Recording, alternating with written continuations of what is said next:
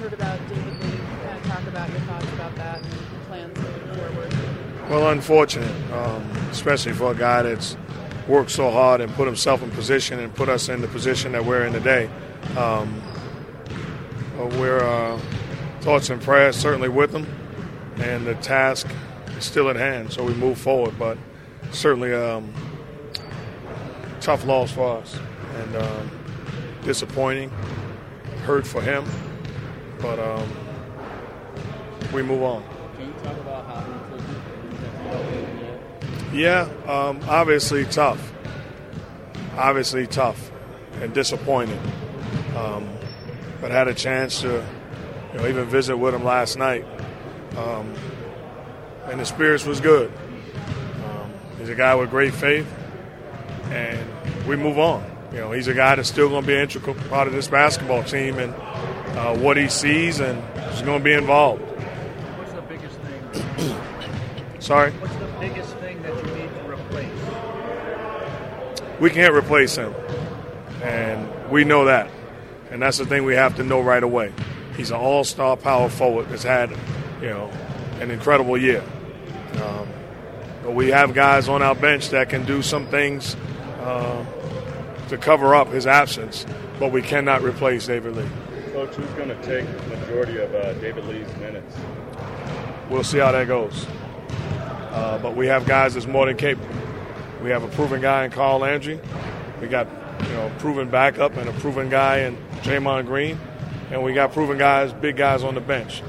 Um, so we will we will uh, act accordingly and uh, look forward to um, conquering the challenges that lie ahead. Is your inclination to put, just promote Carl into the one into that spot, or maybe go small to keep that big man rotation? I had no clue that Kenneth Faried was not playing last yesterday. So we'll see my inclination when the ball goes in the air. For as disappointing as last as yesterday was, can you pull out positives? We did some good things. We did some very good things, and we put ourselves in position to win the ball game. Um, was very happy with the way we defended, the way we rebounded, um, way we shared the basketball, way we got back in transition. Um, there was a lot of positive things we could take from it, but at the end of the day, we're down 1 0. Uh, but there's still a lot of life left in this basketball team. Like uh, you expect a bounce back game from Curry. What you got? He got some great looks. Um, I expect a bounce back team, uh, bounce back game from my team. Uh, but Steph got some great looks, and I thought he made some big ones down the stretch, especially the biggest one, putting us in position where we only needed a stop. Uh, I'll take the looks that, that he had all night long. You learn anything about the Nuggets you didn't already know, based on yesterday, what you saw yesterday? Anything new that you learned about them? Or Yeah, Kenneth Faried was hurt. That's it. but as a team, though, they played. No, as a team, you know, everything that we expected, there was no surprises. Um, you know, Andre Miller played extremely well, made big plays and big shots.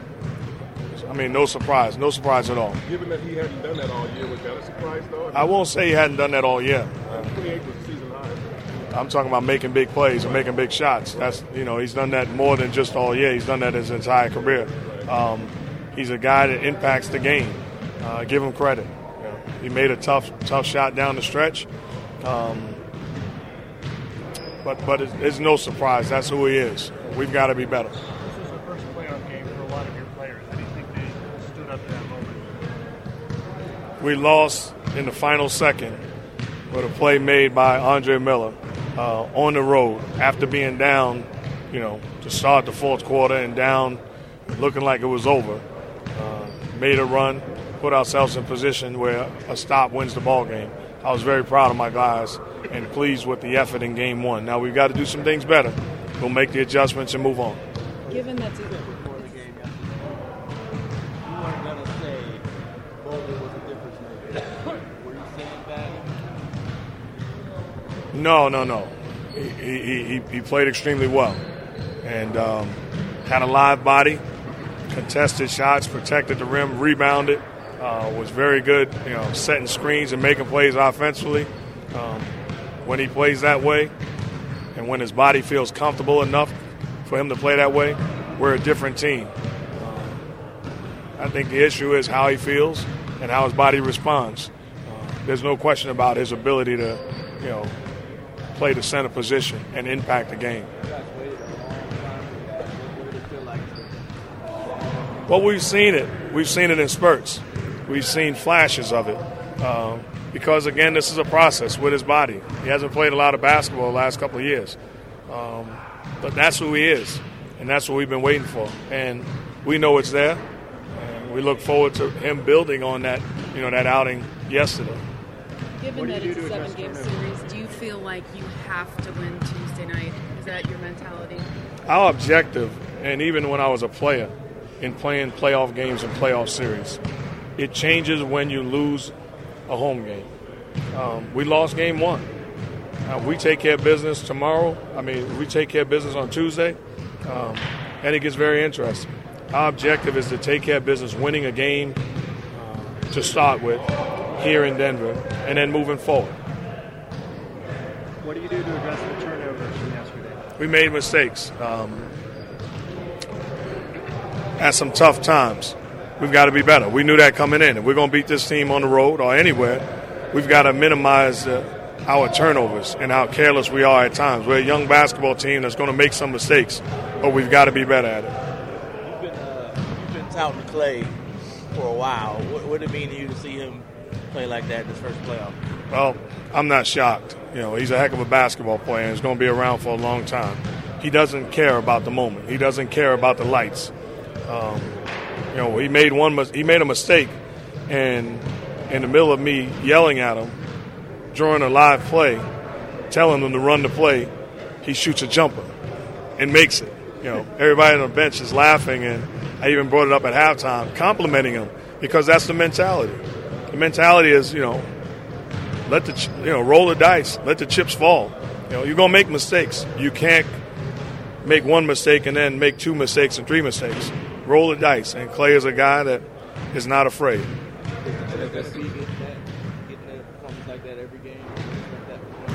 I expect it from him absolutely. He's a knockdown shooter.